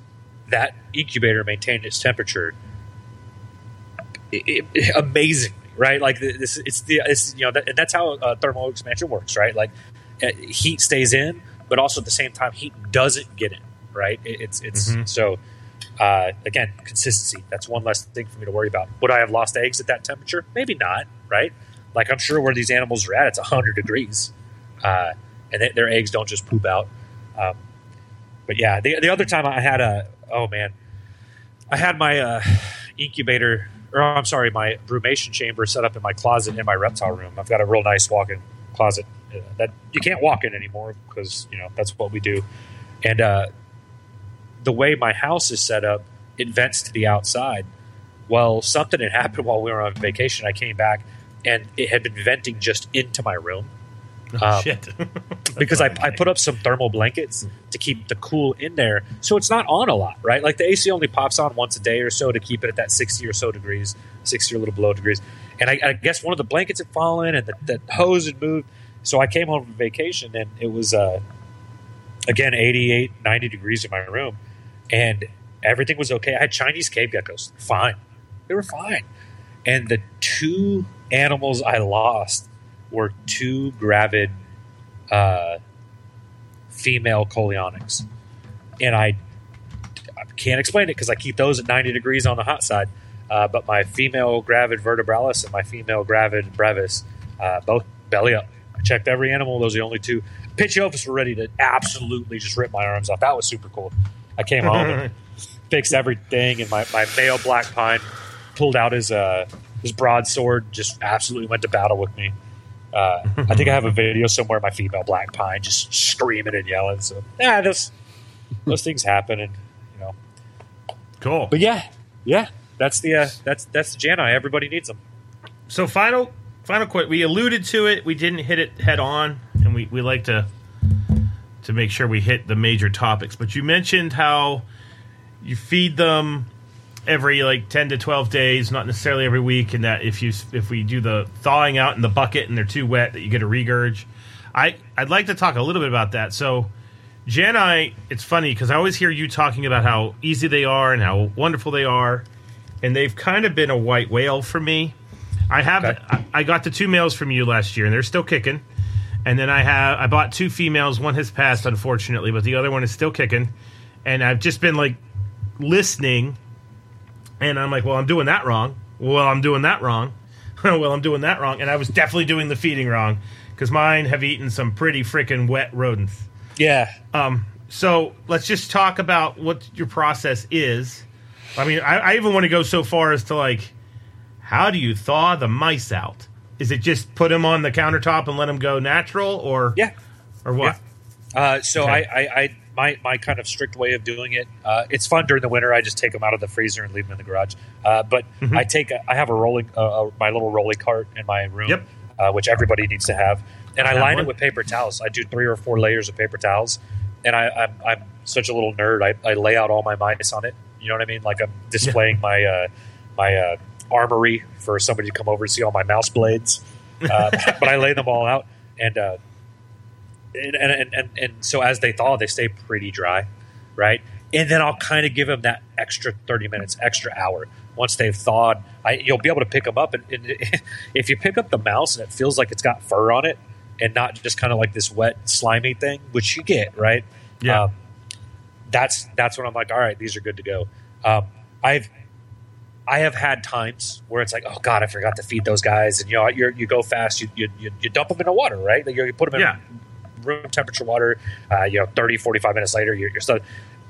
But I always spend the time to put them on paper towels, dry them out, squish them a little bit, and let them sit for an hour. Right? Let them dry out. Let them let them get as as, as dry as you can before you, you, you feed them. I don't notice this problem too too much with babies uh, because a pinky's not going to get really wet, right? Like it's there's only so I mean it's, it's a jelly donut anyways, um, Mhm. but still, but pinkies you can thaw out on your counter in 30 minutes, right, or, or, or so, and, and you know make sure it's not cold and hard. And uh, I, though, though I have absolutely completely oh man it's terrible I shouldn't even say this on air uh, absolutely fed frozen pinkies out of the freezer to snakes before. Um, I had COVID and I had the COVID brain and it was like So that bad. And, dude, when I got, I had like 103 fever. I just got back from Daytona, and I was like, man, somebody, man, these baby corn snakes, man, they gotta eat. They gotta eat, right? Like, because they're like five, seven days, and they start turning on Mhm. you. And dude, I, I got all these pinks out, and I walked out of the garage, and I went and I just dumped, put pink. I went through all the pink. I took, I took them out of the baggie, and I was putting pinks in each of the the, the corn snakes. And uh, yeah, man, they were fine. I don't know. Corn Yeah. snakes are kind of bulletproof, right? Like, I guess I don't know what the snakes ate. but I don't think they ate them when they were frozen. They probably went up and no, this bowl of porridge is too cold, uh, and waited until they thawed out. But uh, so that's kind of like a horror story. Don't do that. Um, but yeah, I, I, Oh. like to, I like to see my mice at, at room temperature and, and not give them mouse schools. You could kind of feel a mouse. You could permeate it, right? Like move it around Yep. when it's pliable, when it feels like a dead rat. Uh, I, I'm pretty strict on where I get my rodents. I only use one supplier. They have top, top, top quality. Uh, I'm not, not going to say who it is because everybody should form their own opinions on that. Um, and also, I'm so lucky because I'm allergic to mice, uh, as I Yes. am allergic to so many things. Um, I have a local guy that I've gone in with, and we we breed mites together, and he started uh, uh, freezing them for me. And dude, there is nothing better than than having frozen, fresh, well you know the nutrients that are going into you know the diet that they're eating and you can look at that animal it smells different it feels different uh, you know you know these things aren't just eating slurry. They're, they're Mhm. eating good quality. You know we're feeding them vegetables. We're feeding them mealworms. We're feeding them gut loaded mealworms. Uh, we're, we're feeding them you know good quality solid diets. And uh, oh man my snakes just i swear it's like feeding uh, what is it? People used to say you feed greased toast to a dog it's uh it's its coat will get shiny right? It's i swear you feed good quality rodents to your snakes and they just glow. Mhm. uh, you know they, they just they just they look good. Can we always do that? No. Does everybody have the ability to do that? No. But you could try. Um, and, Yeah. and what's if, if you have to always defer to what is cheapest i understand. We are all in different financial situations. But sell one snake that you don't necessarily love the most and use that money to invest in better rodents and i guarantee you you will be happier. Uh, your collection will, will appreciate it. So Oh, yeah. that's uh but yeah I, so I'm, I'm pretty peculiar when i when i thaw my stuff out and it doesn't always happen that way right? Like there's always oh man god i gotta hurry. I gotta thaw these things out. I got you know uh, i've got sleep in an hour and you know we all love our precious sleep but i, I try to focus on that. Uh, yeah i think that's that's it. Well, i guess while we're on the jani train um, a couple years ago i hatched a partially striped jani um, nice. it's really neat. I, I've posted some pictures online, but it's very, it's got these awesome, just weird aberrations and stripes down its back. It's even kind of a different color. Uh, I'm really excited to see where that goes. Uh, it was a female. She may be big enough to breed next year. We'll see. uh, but there have been striped and patternless Jani uh, in the past. Uh, in fact, I think I've sent Dr. Loughman a couple pictures. The people that work with those animals, you, you just can't get a hold of them. Um, I believe Summer from Summer Snakes may have some aberrant Jani as well. I know she's she's uh, she, she breeds them. Um, a, a lot of hobbyist level people uh, breed this species, and you see them pop up a lot on uh, morph market and stuff. And sadly, they're usually through people that are flipping animals, right? Like, let's say uh, L- little Johnny breeds his his Jani, and he says, "Well, I don't want to go to a show, and I don't want to post on Morph Market, so I'm just going to wholesale him out to this guy because he's always posting that he wants to buy them, and he's going to send me DMs, and he's an absolute savage, and he annoys all of us." Uh, and then that that person is going to post a lot of the Jani uh, that are for sale. I, I would suggest anybody that's looking to add one of these animals to your collection. First off, congratulations! You're, you're going to have one of the best experiences. You get to watch an animal go through one of the most beautiful ontogenic changes there is. Uh, no, this isn't this isn't a black milk snake. It's not that drastic, but you but you get kind of an ugly doo doo animal uh, with a decent personality, and you're going to end up with an absolute golden retriever of a snake that's going to be beautiful from nose to tail. It's going to look like three or four different snakes.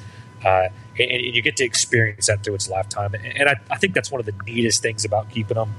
Um, but yeah, if you're if you're buying one, if you're out there in the world, there's a lot of good breeders.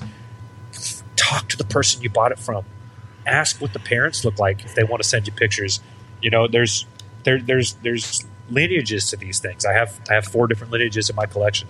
Uh, it's it's neat. There's there's a, there's a lot to be had with them. Well, damn. Well, there you go. I think we pretty much co- covered Jani. I think we nailed it. Yes. so we've got a couple minutes left. Uh, yeah, And you did have a pretty, pretty cool clutch drop today. yeah. Um, and I know that it's been a little bit of a They've they've been a of little an different. adventure. Uh, Yeah. They always say that it's the journey that matters, not the destination. But you might Yeah. matter, but you might argue that you've now made the destination and the journey was worth it. Yeah. you know what I'm saying. So Yeah. um, that would of course be our good friend Pituophis vertebralis, Cape Yep, Gopher yep. snakes, which I, I I had a I don't understand what it is about my house. I've talked about this um, on previous episodes when I tried to do the Asian rats. Yeah, But I also tried to do Pituophis in my house, and Pituophis pretty much came to my house to die, which is really weird. No clue what the hell's going on. Right now, I have northern bull snakes can live there. Um, so I have um, Kankakee. Kankakee, and it makes sense because it's basically the same climate except for I'm a little bit more humid. Uh, but I don't know if I had too much humidity for these snakes that don't necessarily need tons of humidity. Um, black pines also can live at my house, but uh, Nice. I was on the fence making the current king snake collection a pit collection, um, and vertebralis was extremely high on my list. Uh, and then I distinctly remember looking at them, and I, I back in 2018, and then this guy named Painschab showed up, and then he got them, and I was like, "What the hell?"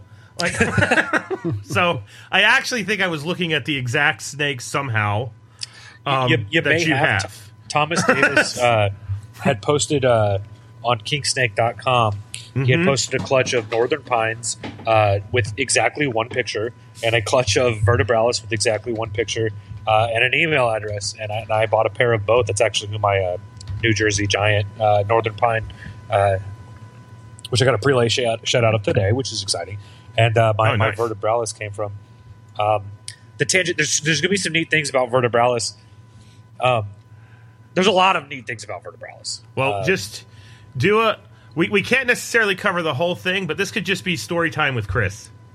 So, Sure. because that could Uh, be fun. Yeah, yeah. So vertebralis are one of the smallest Pituophis. Um, they're about four foot long, uh, give or take. They can get to be about five foot long, I've heard, but mine are small. Uh, mine are five years old and are a little bit bulkier and longer than a corn snake. Um, but it's really neat. So, so, so vertebralis uh, live. They happen. They, they, they, they're in the very, very southernmost tip of the Baja Peninsula right? And, and it's a very small. I think it's Cabo San Lucas is, is kind of the area they're in, and it's really tiny. And if you go a little bit north of that, you get intergrades with Bimaris, and then everything north all the way up to California is Bimaris. But if you take a line, and I don't actually know how geography works, I assume the world is flat, and you draw the line straight to uh, the Jani habitat, it is a straight line. So, Really? Yeah. So I had had Jana, I had had success keeping them, and I was like, well, I, I I reached out to one person that had vertebralis, and I said, how do you keep your vertebralis? And and he was in uh, Arizona, and he said, I keep them like a corn snake. Okay. All right. I don't know what that means, but sure. right. Corn snakes are literally can be at 90 degrees. They can be at you know probably 50 degrees. They're they're bulletproof. They're they're they have a huge habitat. So same thing. First things first. You keep them cool. 78 degrees, maybe 80 the hottest, but I try to keep them around that 78 number. Uh, tons of ventilation. This is a strict desert Yes. species. Tiny, tiny, tiny meals. These snakes will puke anything up, and if they puke, they're done. Right? You're, Hmm. you you you you get a re- regurge out of them, maybe two regurges out of them. You ain't gonna have a snake anymore because they have a huge, super fast metabolism. I feed mine weekly, and sometimes I feel like I don't feed them enough, but I don't feed them meals very often, right? And, and you're talking about a species that at 60 degrees is active. I mean, they are moving; they're constantly on the go. Uh, they're a little more defensive uh, than, than, than some of your other Pituophis. They really don't want to interact with you. Uh, this is a species I would not put in something that could see you, uh, with the exception of like an opaque tub. Uh, they they they quiet, secluded, uh, not a fur snake. Um, you you, you want to again dry meals. I've only done that, and I've only had success with that. I've never had a regurge out of mine. Um, clean water. Uh, again, that's another animal that if I'm going on a two or three day vacation, I pull the water bowls. Uh, I mean, I have so much ventilation on mine; it's not even funny. I probably have hundred holes on their tubs. Um, but that that cool temperature is I almost never see mine on the hot side. Uh, but the conundrum for me uh, was I have other animals from the Baja Peninsula, specifically my my uh, conjuncta, um, and and they they just they don't even pair well.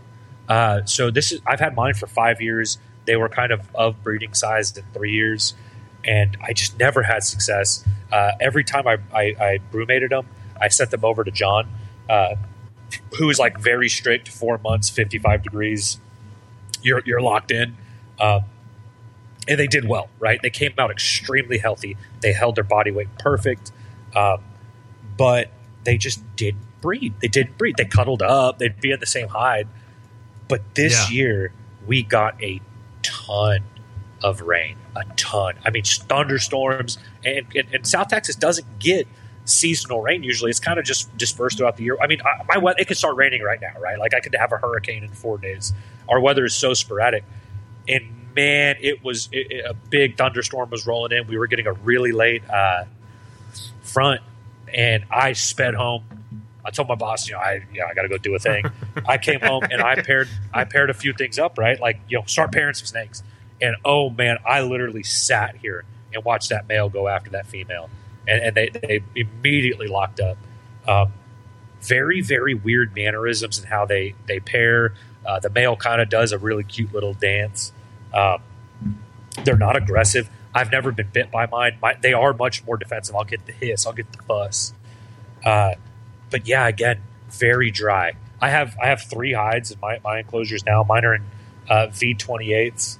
Uh, again, my my bigger of the two is my female, and that's just because the male's gone off feeding every single breeding season. Every single time he goes off feeding, he doesn't want to feed. At the same time, the female's not uh, responsive when it comes to breeding. Uh, but yeah, so I have one, two, three hides in each of their enclosures. I keep them apart because God, you can just see them stressed out. Uh, and, and they're also one of those species that might not eat every single time, right? Like, get ready for that. You're gonna, you're gonna, you know, you're gonna have a male and it's not gonna eat for a month, and you're gonna get worried, but he's gonna look great. Uh, but female usually eats, uh, but she's a heavier bodied animal. But God, I've, I've got corn snakes bigger than her. You know, I've got normal sized corn snakes bigger than her. She, they're probably 350 grams, maybe four foot. Uh, hmm but oh my gosh, you see these things in person, and they are just gorgeous. They, they've got maroons, and where that maroon turns into black, you have that kind of blood effect where it's just it, it, it's it's it's it looks natural but unnatural at the same time. Uh, they have these kind of spots and striations through their lines that are purple, uh, kind of have like a sunset feel to them. Uh, they have an iridescence on their head that's just like impossible to explain unless you see it.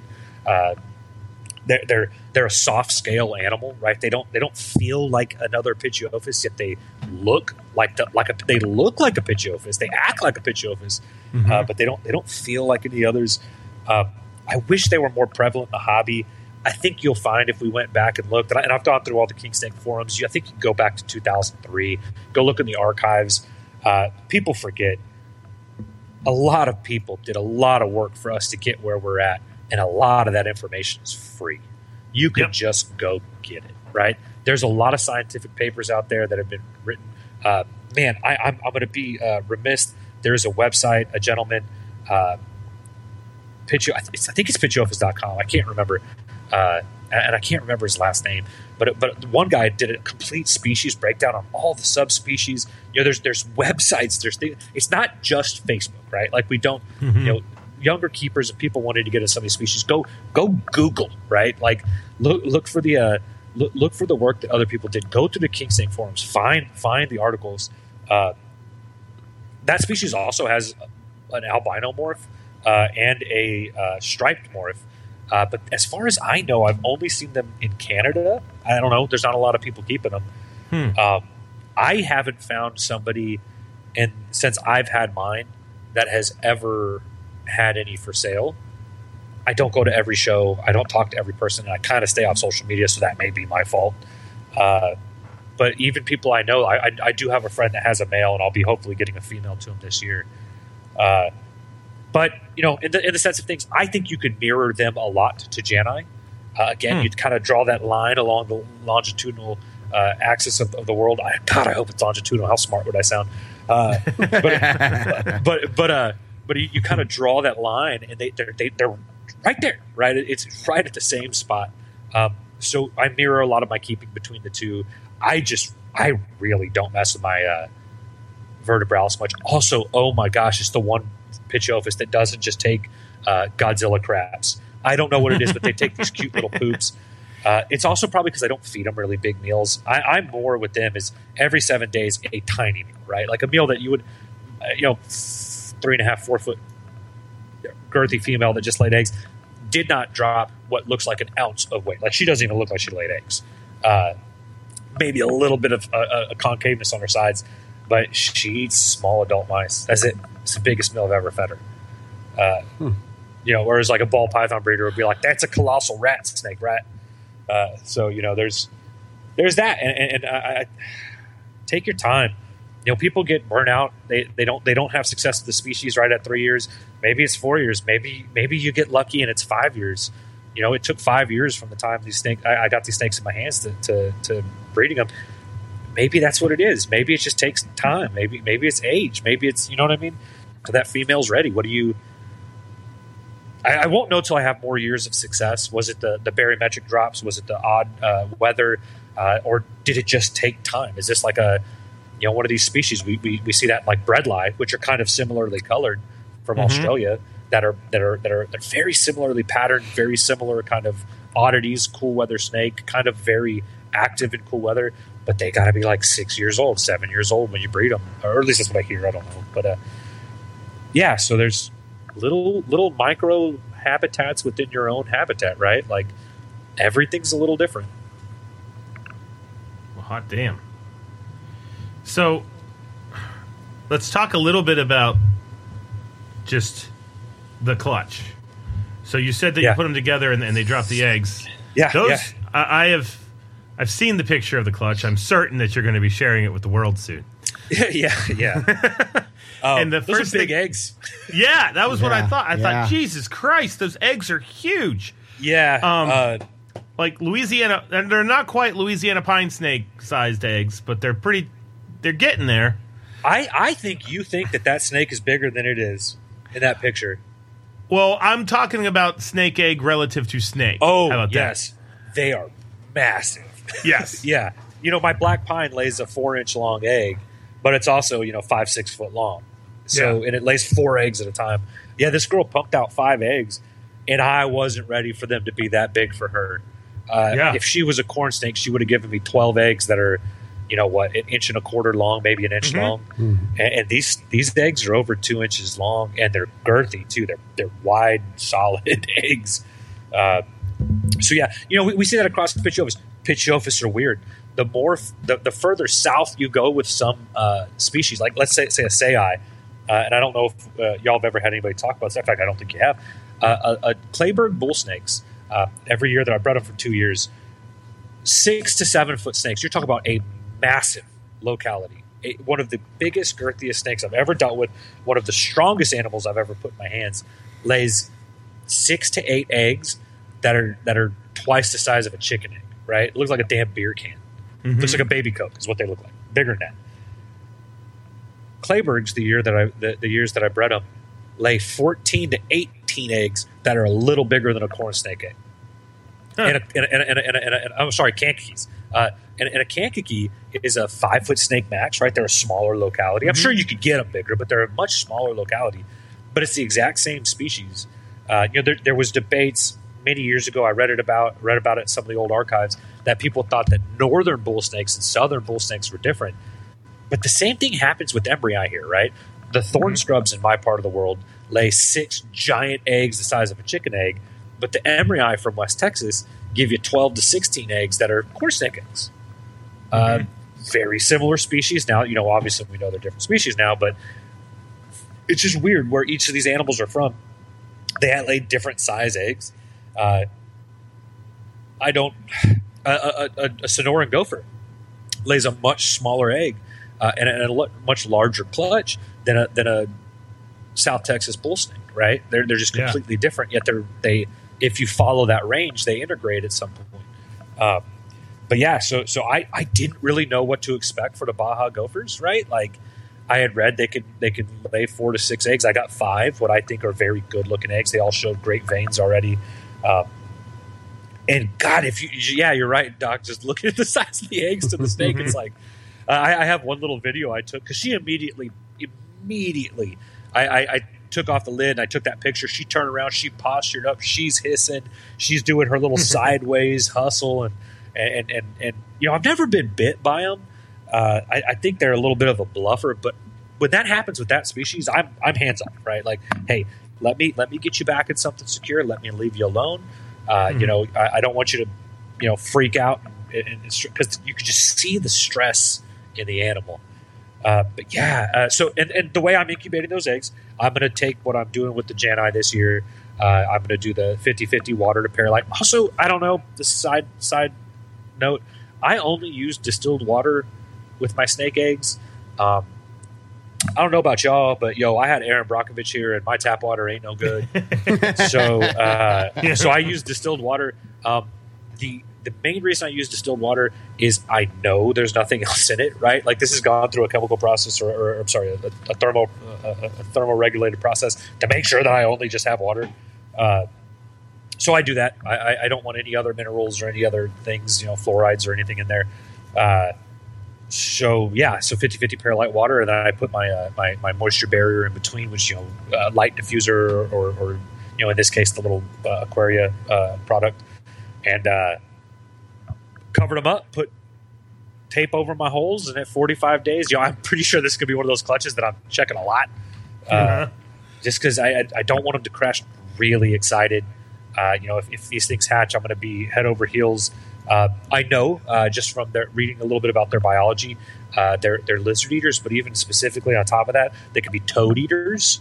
Um, Oh, cool. I guess there's there's a species of toad that they've uh, been dissected and found uh, having eaten uh, in, in that in that kind of southern peninsula of Baja.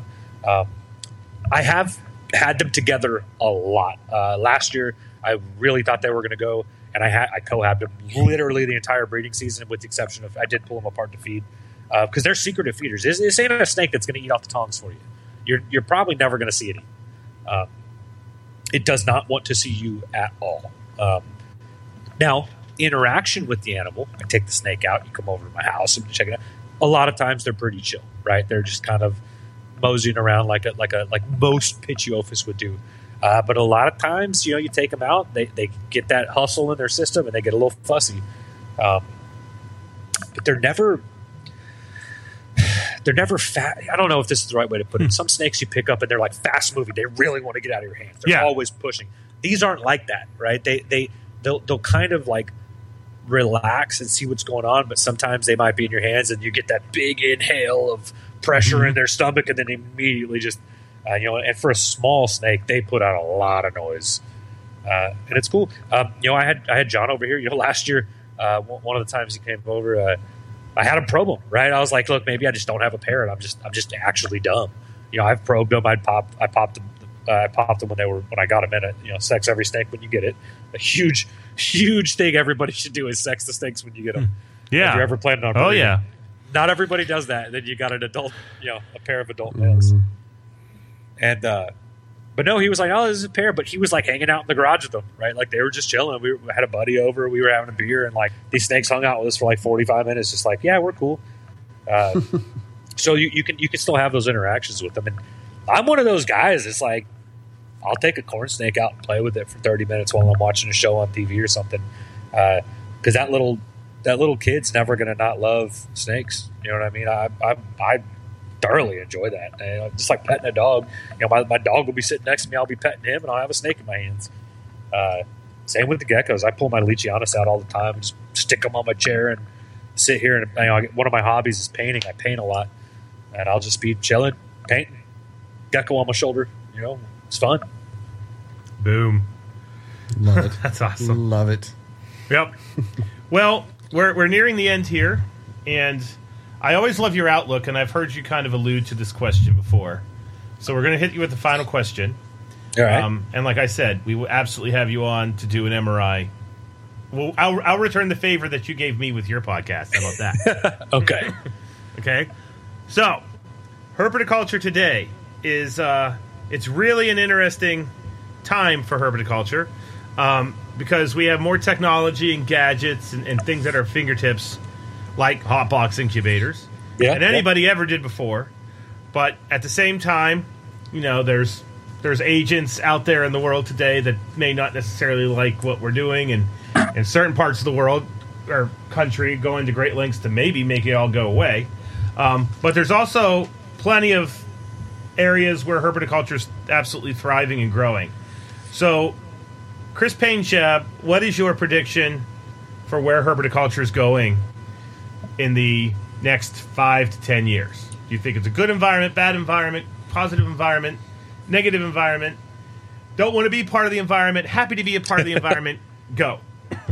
Well, that's a lot. Um, Yeah. You're absolutely. Well, I'll, I'll, I'll, do it in a, in a line of things. Maybe five five little hits on that. One, you're absolutely correct. The technology has gotten so beneficial to us. Uh, you know, one of the groups we work with, Black Box, Black Box Caging.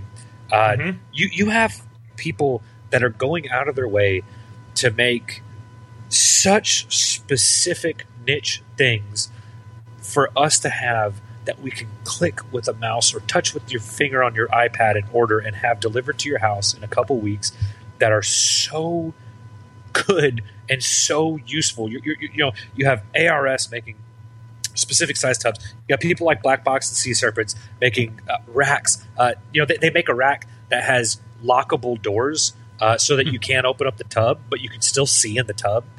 You, you know, who, who, where were we 22 years ago when I was keeping, uh, uh, you know, gold dust egg geckos in a critter keeper with a heat lamp off the side so I didn't melt the plastic?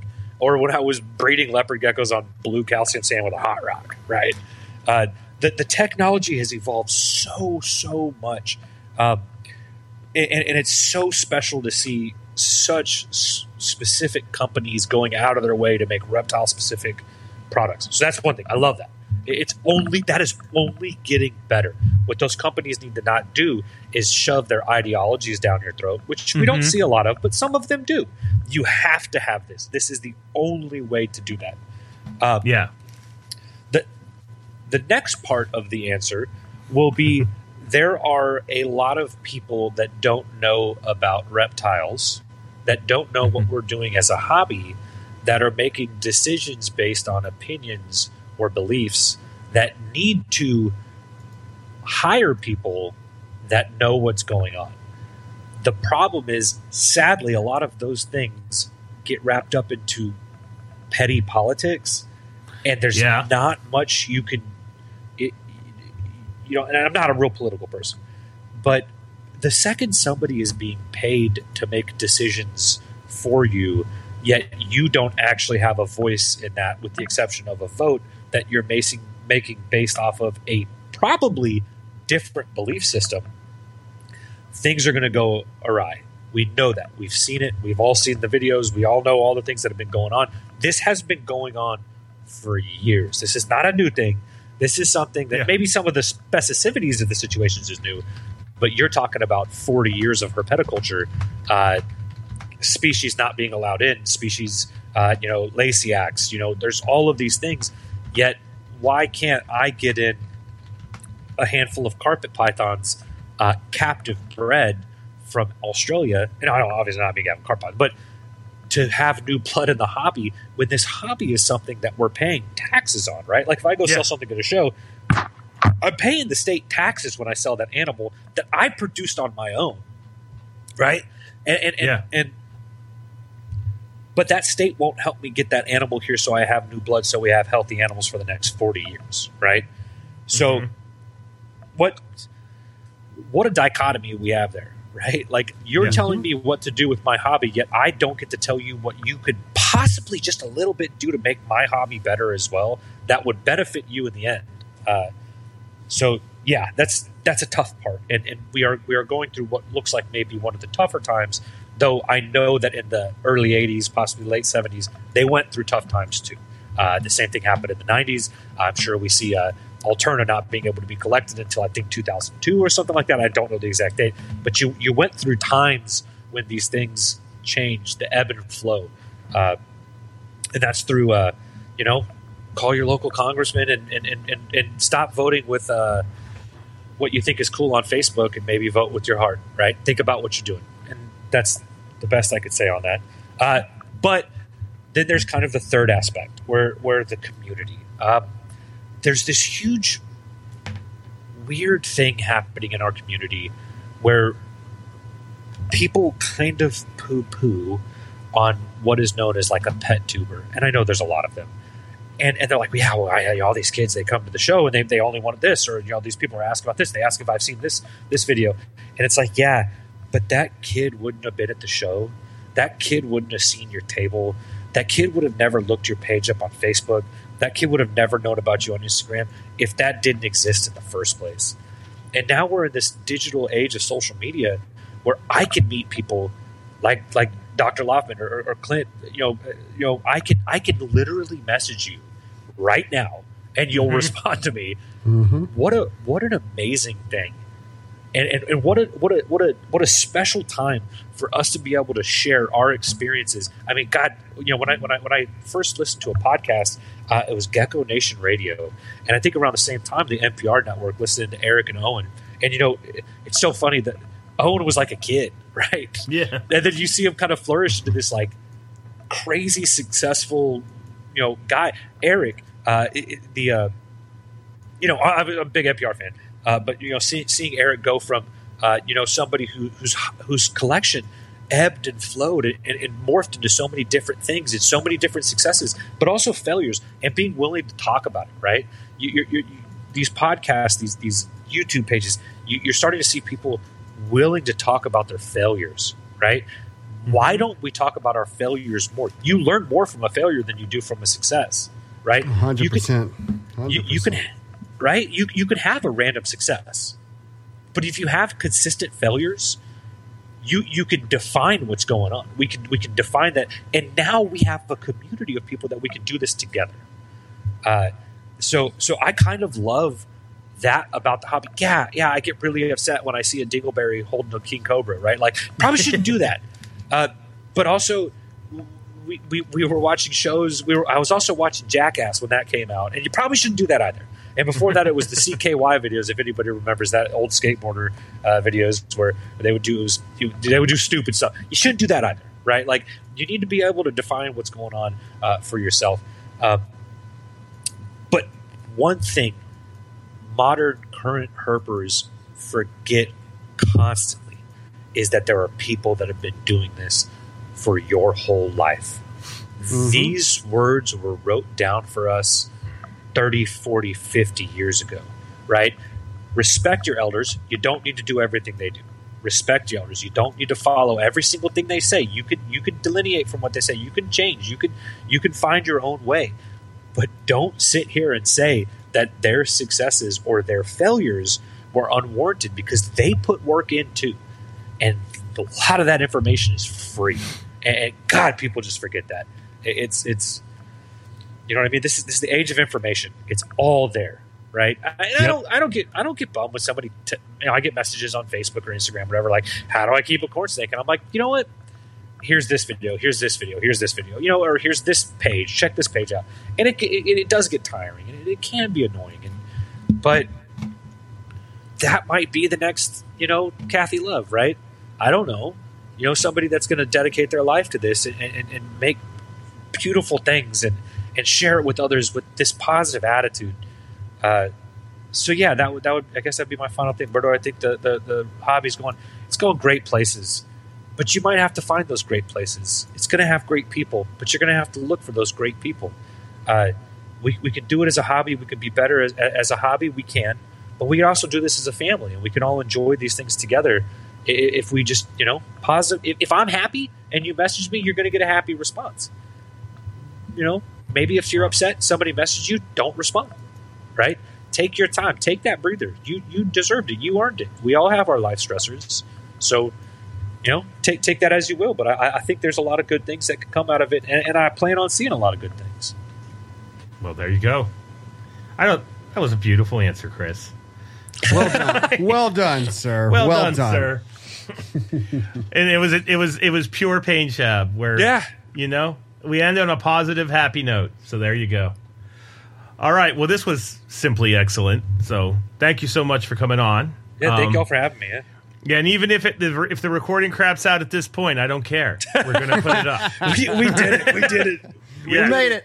yeah so uh so if people want to talk to you about snakes geckos um obviously colubrids mri uh, where do they go and how do they find you Uh, easiest place right now would be Instagram. Uh, I'm trying to post more on Instagram. Uh, I, I don't I don't post a lot. I'm, I'm there. I, I you know I'm pooping and looking at, at memes. Uh, but but I'm, I'm trying to post more so people can see more pictures of the animals. Um, Facebook, you can you can reach out to Badlands Herpetoculture. I kind of have just like a a page that exists. I don't I don't I don't sell animals on Facebook, and I don't think I'll ever start. Um, or my name, just Kris Painschab on Facebook. You can message me on any of that. Uh, I love talking reptiles. Uh, everybody knows that's messaged me. I'm ju- I probably will just message you back until I pass out and then wake up and message you more. Uh, and, and I think this year I, I'm I'm gonna I'm good. I promise myself I'm gonna make a MorphMarket account and I'm gonna post some snakes for sale this year. Um, I don't know which ones they be, may be, and I may not actually do that, but I'm gonna I'm gonna think about it. um, but yeah, other than that, you know, Kris Paint Uh, if you're a Facebook messenger, message me on Facebook. If you're on Instagram, look up Badlands Herpetoculture. Uh, I, I promise I'm gonna start posting more pictures of snakes. I'm gonna do it. Uh, i'm gonna do it it's tough. oh i mean i don't do it i Yeah. just put i i i put a picture up i don't know every week or two I, I, Yeah. and that's it like so I just opened get my it. phone. I have t- this in the last four years. I have twenty eight thousand and ninety two photos and nine hundred and ninety nine videos, and I would tell you now that thirty percent are my daughter, uh, maybe twenty percent are just real life things, and fifty percent of those are reptiles. there you and I go don't post any of those pictures. Well, Zac, you're in, the, you're in a group chat with me. You know, I Yeah. just constantly send pictures. yep your gloved hand that's how i know it's your picture Always have gloves. Hey, Yep. you know what? Cross contamination, and then when you're allergic to uh, aspen, pine, mice, uh, probably all bites that exist, you know, you wear gloves. Yep. How about that? All righty. Well, if um, if people want to find me, uh, I'm at um, Dr. Crawdad.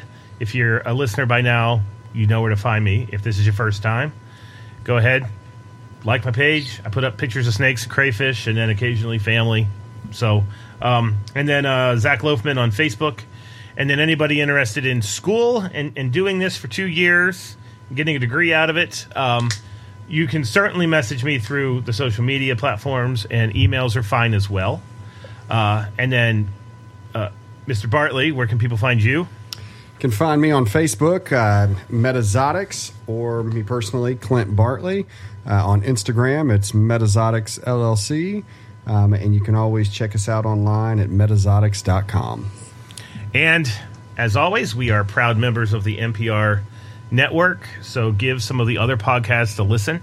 Um, I'm excited. I don't know if it's dropped yet, but I can see behind the curtain, and there's another Boas, Boas, Boas on the way, and that's one of my favorites. Um, so, yeah, give it a go. And as always, whatever time of day it is, wherever you are, hope you're having a good one.